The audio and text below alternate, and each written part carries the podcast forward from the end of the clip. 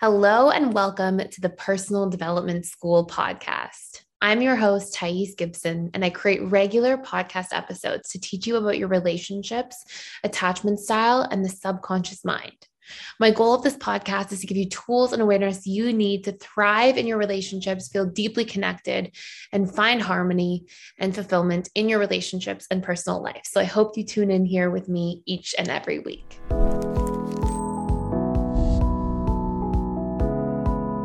Today, I want to talk about a topic that I think is so underrated and has such a massive impact on our relationship, our relationship to ourselves, our needs, our happiness, our productivity, our success, our romantic relationships. I think it impacts and spills into everything. And I think that it is a topic where so many people are not even aware that this is something that they're experiencing. And this topic is enmeshment trauma. Okay, so what is enmeshment trauma? Enmeshment trauma, and what I'm going to go through, just on a side note here, I'm going to go through like what enmeshment trauma is. I'm going to go through how it comes about, the deep core causes, so you can see into yourself and into your childhood and figure out if this was you. And then I'm going to go through strategies and some really clear pieces of advice for how to actually fix and solve this problem at a root level, at the subconscious level, and how to reprogram a lot of these negative patterns that come with enmeshment trauma. Okay, so starting off, First and foremost, enmeshment trauma is essentially when two or more people in a family dynamic have like really unclear boundaries between each other. So there's sort of this disconnect between where I end and where another person begins, and everybody's sort of identities, feelings, needs, expectations are kind of bleeding into each other to a certain degree. And this might sound like, oh, it's an innocent thing and people are just really caring for each other, or, you know, it's a family dynamic and family, you know, doesn't need to have boundaries. And this could not be the furthest thing from the truth. This is one of the unhealthiest things that I see in family dynamics that actually causes so much chaos for individuals later in life. And the reason for this is that when we come from enmeshment trauma, we lose our sense of identity. We don't define a sense of self. We have a really hard time making decisions in our adult lives. We have a harder time finding our life's purpose. We tend to have a lot of repressed feelings of helplessness, guilt, shame, anger, um, feeling like we can't fix people and it's our fault, feeling like this great fear of disappointing people. And that really takes us away from our life purpose, from who we are, from what we're here to do in this world. And it really brings us into dysfunctional relationship dynamics with a lot of unconscious expectations and anger and rage when people are not meeting these expectations. And oftentimes, people go to great lengths to rebel against enmeshment trauma. So, we'll see a lot of behaviors where there's like a lot of repressed sense of self and emotions and feelings and finally will burst out with anger frustration rage and this can be highly dysfunctional in family dynamics or relationship dynamics because there's this sort of duality between you know pushing everything down and then blowing up. And again like this just creates a lot of unhealthy patterns and issues in relationships okay? So the attachment styles I see that tend to struggle the most with enmeshment trauma are anxious attachments and majorly majorly fearful avoidance avoidance also can come from a lot of enmeshment trauma but they tend to cope with it and express boundaries around it in very different ways. Um, actually each attachment style really has different ways of expressing their boundaries around this. I'm not going to go into this right now um, in terms of attachment styles i'm just going to go into enmeshment trauma what it is and then i will go through separate videos and do a whole series just on like enmeshment trauma with specific attachment styles and how to work through this. But I'm going to give you some really comprehensive general tools for today. So, um, we know what enmeshment trauma is, and here are some of the root causes. Okay, so in childhood, if caregivers have a lot of, uh, there's a few. Number one, if caregivers have really high expectations for their children, then there can be a lot of enmeshment trauma. So, for example, let's say you have a narcissistic parent, or let's say you just have a really unconscious parent, and that parent can't hold space for their child's individual needs, boundaries, values, feelings. They don't positively reinforce their emotions. You know, they expect the child to be quiet when they want the child to be quiet. They expect the child to be, you know, a performer and doing extremely well in school according to their expectations in all subjects, not just in, in noticing where the child's excelling or where their natural intelligence is and nurturing that and encouraging them to be effective in other areas, but not from a place of harshness, expectation, pushiness, pressure, um, and and really attuning to their child and getting to connect to their child. Um, and if the parent is not doing that effectively, holding space for the child's individual needs, self-expression, then that can be one core cause of enmeshment trauma. Because what the child receives is that I am who you want me to be, and if I don't perform according to those expectations, I get punished and that punishment, I'm going to go to great lengths to avoid. So I will basically become subservient or subdued to your needs, expectations. And as a survival strategy, I will literally let go of what I need and just attune to what you expect from me and basically give up my identity to avoid pain or punishment. And keep in mind, a lot of these patterns get carried out or brought into relationship dynamics at a very young age for caregivers. So, like, literally, you know, these children are very young and the caregivers start instilling a lot of these patterns at an extremely young age where that child still feels completely dependent at, on their caregivers for survival, right? So, so enmeshment trauma, engaging in, in enmeshment trauma, literally is a survival strategy on behalf of the child to a certain degree. It's an adaptation that the mind makes in order to cope with the fact they're completely dependent on their caregivers for survival. These caregivers have expectations, have needs, all these different things, and and that child feels like, okay, I have to meet these things and fit in here because what if I don't? And what if I don't get my needs met? What if I don't get fed? What if I get abandoned? What if I get kicked out of the home? What if, what if, what if, right? So we find that it's actually less painful to engage in enmeshment trauma than it is to try to stand up for our individual needs and values when they keep being met with punishment, threats, neglect, rejection, etc. Okay, so that's one of the core causes. Another core cause is um, we can become very hyper vigilant at attuning to our caregivers' feelings if our caregiver is in pain, especially when we're at a very young age. So, let's say, for example, somebody dies in the family um, when you're you know under the age of five. And let's say you feel a lot of this emotion. There's a lot of emotion going on and these caregivers are not like sort of creating boundaries around the expression of that emotion. Maybe they're crying in front of you or they're down in front of you a lot and you're feeling this and picking up on this. And what happens is we again because of that principle that we're so dependent on our caregivers for survival without them we would literally die like because of this principle we will feel like oh my gosh if they're not okay i might not be okay. If they're in a really bad space then I might be in a really bad space. I need them to be okay for my own survival. And this is just this inherent intrinsic programming. Like we're wired for this attachment, we're wired to be attuned to our caregivers. So at a very early age, if we're picking up on a lot of emotional fragility or pain or core issues in a parent or caregiver, we, as again, the survival or adaptation strategy, go out of our way to try to start taking on and fixing the problems that we're experiencing feeling wise with our caregivers, like trying to be there for them emotionally, trying to connect them emotionally, letting them dump their emotions on you, letting them express to you at a very young age because you're like, if I can fix this problem, I become safer. And we're wired to make these adaptations. So that's another core issue. If your if your caregiver is going through an emotional time and they're not conscious about how to effectively deal with their emotions, especially around these children, their children, then you know that unconsciousness basically creates these sorts of patterns. And it's not that caregivers are like selfish or negative. It's just that their unconsciousness can get, get basically passed along to us. It can become our unconsciousness because we internalize it we experience this and then it becomes a sort of challenge or problem okay? So what this what this creates is this total disconnect from ourselves right? If we're so busy and it's so important to be hyper vigilant about attuning to our caregivers obviously as a result of that through trying to fix their pain we disconnect from our own feelings and needs because we're in that survival mode. We go all in to their stuff in order to cope okay?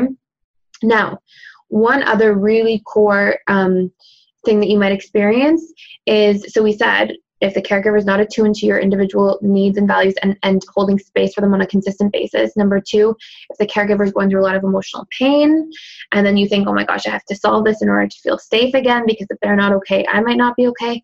And number three, um, and just to sort of separate number one and three, if you have a very narcissistic or highly expectant parent that puts a lot of pressure on you, you're going to think, oh my gosh, I have to perform, I have to show up because if I get punished or if I get rejected, that's extremely painful.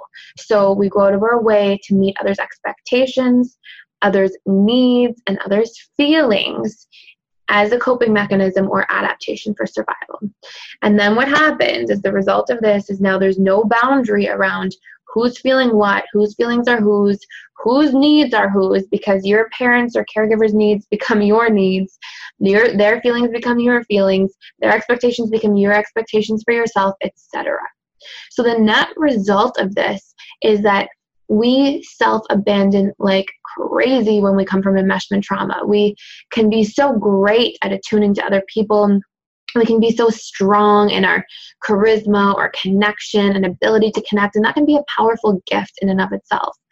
But if that is not balanced in a space where I have my feelings, my needs, my expectations for situations really rooted and I'm not connected to them in real time while I'm interacting with other people, then it becomes highly dysfunctional. It creates a lot of pain and often a lot of resentment. And we'll suffer from a lot of core wounds like feeling um, not good enough for people all the time because we project all these crazy expectations they must have of us. We get afraid of making mistakes because in childhood, if that happened, that was a big deal. We got rejected or there was a threat to survival because our needs might have gotten withheld or we thought that we might be abandoned. So there's all these sort of interlacing pieces. So um, when you see others as this extension of yourself, or when you you think that um, you are the extension of your caregivers and they are this extension of you, you also have extremely poor boundaries. And when you don't have boundaries to this you know in this specific space then we also don't just internalize other people's expectations of us like crazy. We also project extremely high and unrealistic expectations onto other people. Because if we're giving so so so much then we tend to expect the same thing in return at a subconscious level. And the reason for this is because your subconscious mind is tracking the exchange of energy that happens within every single one of your relationship dynamics really interesting, crazy sort of thing to think about. So, and, and literally, conflict is basically a perception of imbalance between the exchange of energy within people. So, we have to be able to heal this. And here's how we do this. So, these are your steps for healing. Number one, and these are general, but they're really effective. Um, number one, we have to learn to be able to reconnect to our own feelings and needs in real time and stay rooted in our sense of self while in interaction with other people. Now, this might sound very strange, but we should be able to. Like, let's say, for example, John makes fun of you. John's your friend. John makes fun of you for being late, and he does this in front of people. You have to be able to feel within yourself is this funny to me? And for a lot of people, like for me, when other people make fun of me, I think it's hilarious. Like, I don't know why. It just really makes me laugh. It gets to me. Um, I find humor in like that kind of sense of self thing. So, so um, but for other people, and that's okay, there's nothing wrong with this. For other people, for somebody else, they might have a sensitivity to that. Maybe they have a core wound around feeling made fun of in front of people, or shamed publicly, or humiliated. And so, different people are going to feel different things in different circumstances based on how they're interpreting circumstances through their filter of their past, all of their wounds, all of their expectations, their beliefs, everything.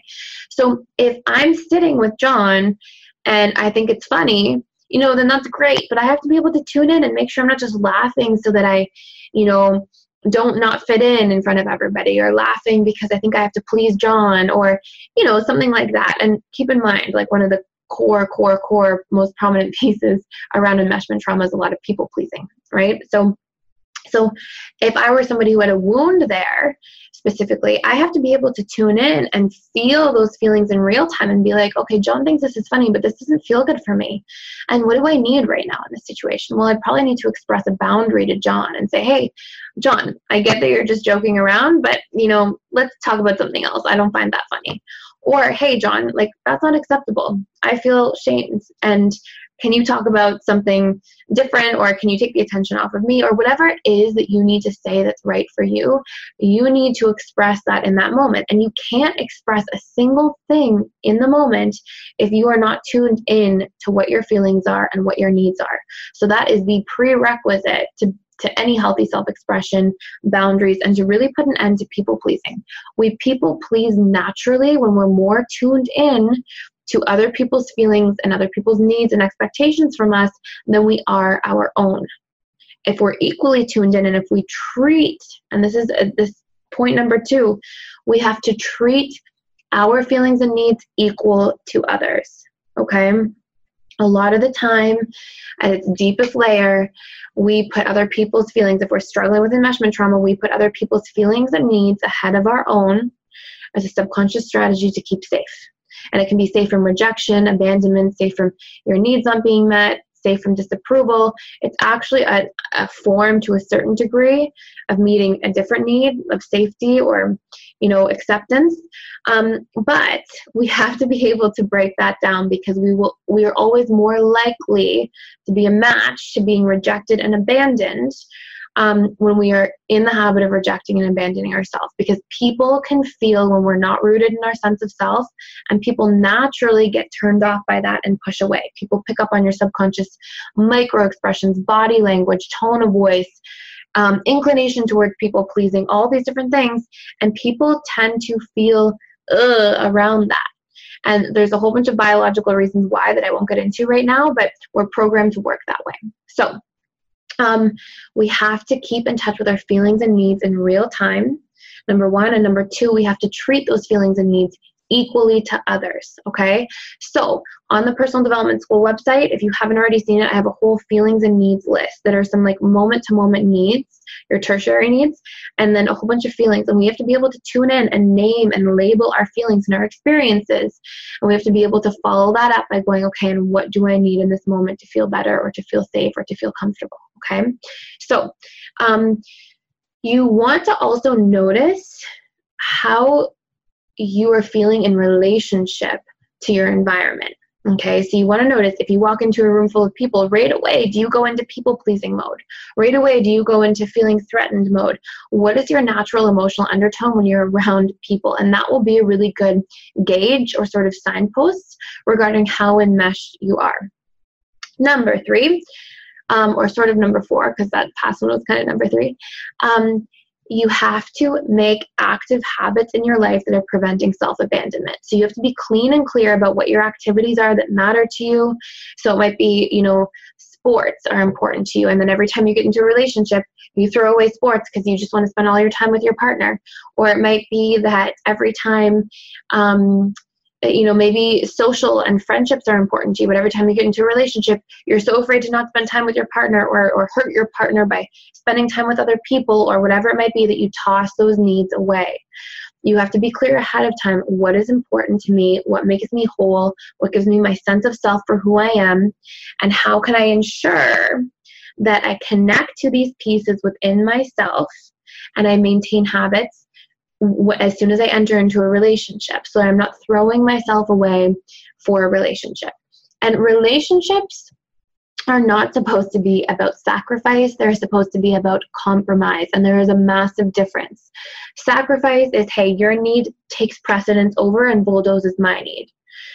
Compromise is hey, I'm aware of your need. I've clearly expressed my need. Let's find a way to meet these two needs in the middle or to meet one at a time, but make sure that there's a healthy exchange. So your need tonight, my need tomorrow, something of that sort. That's compromise. Sacrifice is a repression of one person's need in favor of the other on a consistent basis. Okay. And you'll feel that you are sacrificing because you'll feel that when you do something, if you tune in, you'll feel this feeling of resistance like you're going against yourself.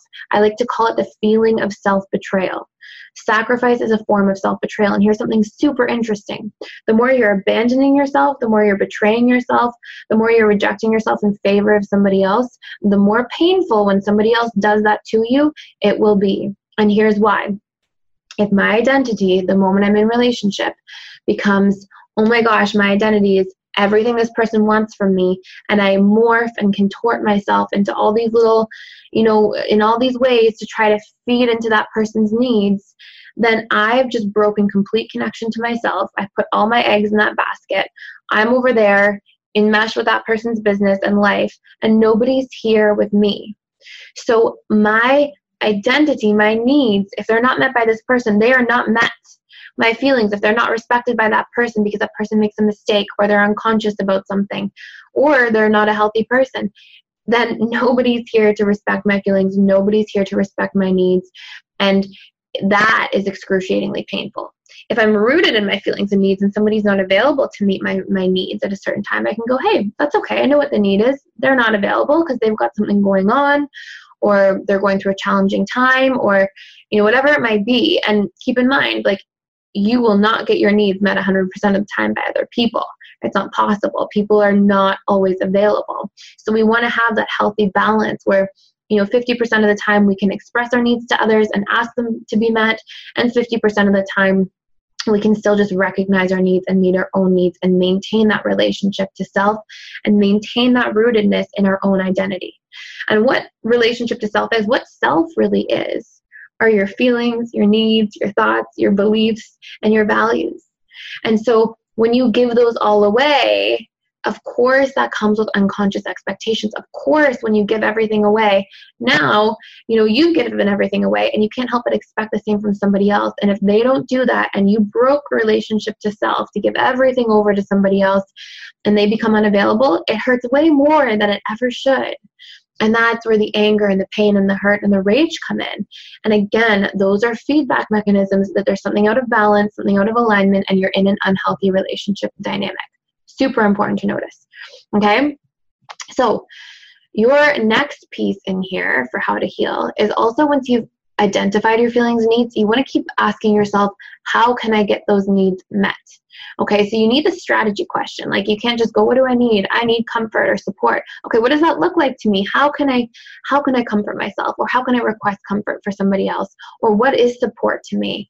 You know, is it a hug? Is it um, you know, somebody validating my feelings? Is it somebody just spending time with me, being present? What is it, and how do I get that met? So we have to get really clear and specific, isolate what that word or what that need means to us very specifically, and then how do we want to strategize ways or steps to get that need met? Okay, and lastly, these things need to be expressed. Okay, if you just internalize the feeling and need then it doesn't do anything. You have to make sure that you're expressing to the people around you that healthy boundary or what those feelings and needs are so that you are ending that um, bleeding into each other with relationships so that you're actually able to say, look, I can be attuned to you and I can stay rooted in myself at the same time. It doesn't have to be one or the other. It doesn't have to be you at the expense of me because that will always create pain in the dynamic. And those are the best breeding grounds for resentment because resentment is essentially a perception of imbalance and an unmet need. Okay? So the last thing I'll say in here is that if we are rooted in or struggling with enmeshment trauma, we also tend to have a lot of trust issues because we tend to project onto other people um, most painfully so or get most triggered or charged by in other people the habits and behaviors that we're applying in relationship to ourselves. So for example if i can't trust myself to not abandon myself and reject myself as soon as i'm in relationship i really get afraid and distrusting that somebody else will do that to me okay so we tend to project onto other people what our core issues are in relationship to self and as we heal that enmeshment piece as we learn to stay rooted in ourselves and trust ourselves to express our needs and create boundaries at the same time, then we actually learn to maintain trust with other people in a healthy way as well. Not blind trust or something naive, but just this ability to open ourselves up to trust and um, to really have a strong foundation of communication and transparency in a relationship itself. Okay, so this is an initial piece about enmeshment. You can tell I'm super passionate about this. Um, so if you're getting a lot of value out of these videos, please like them, share them, subscribe to my channel, and please feel free to visit www.personaldevelopmentschool.com for like amazing upcoming courses that we're recording, um, exciting offerings that we have, and all kinds of things to help everybody on their healing journey.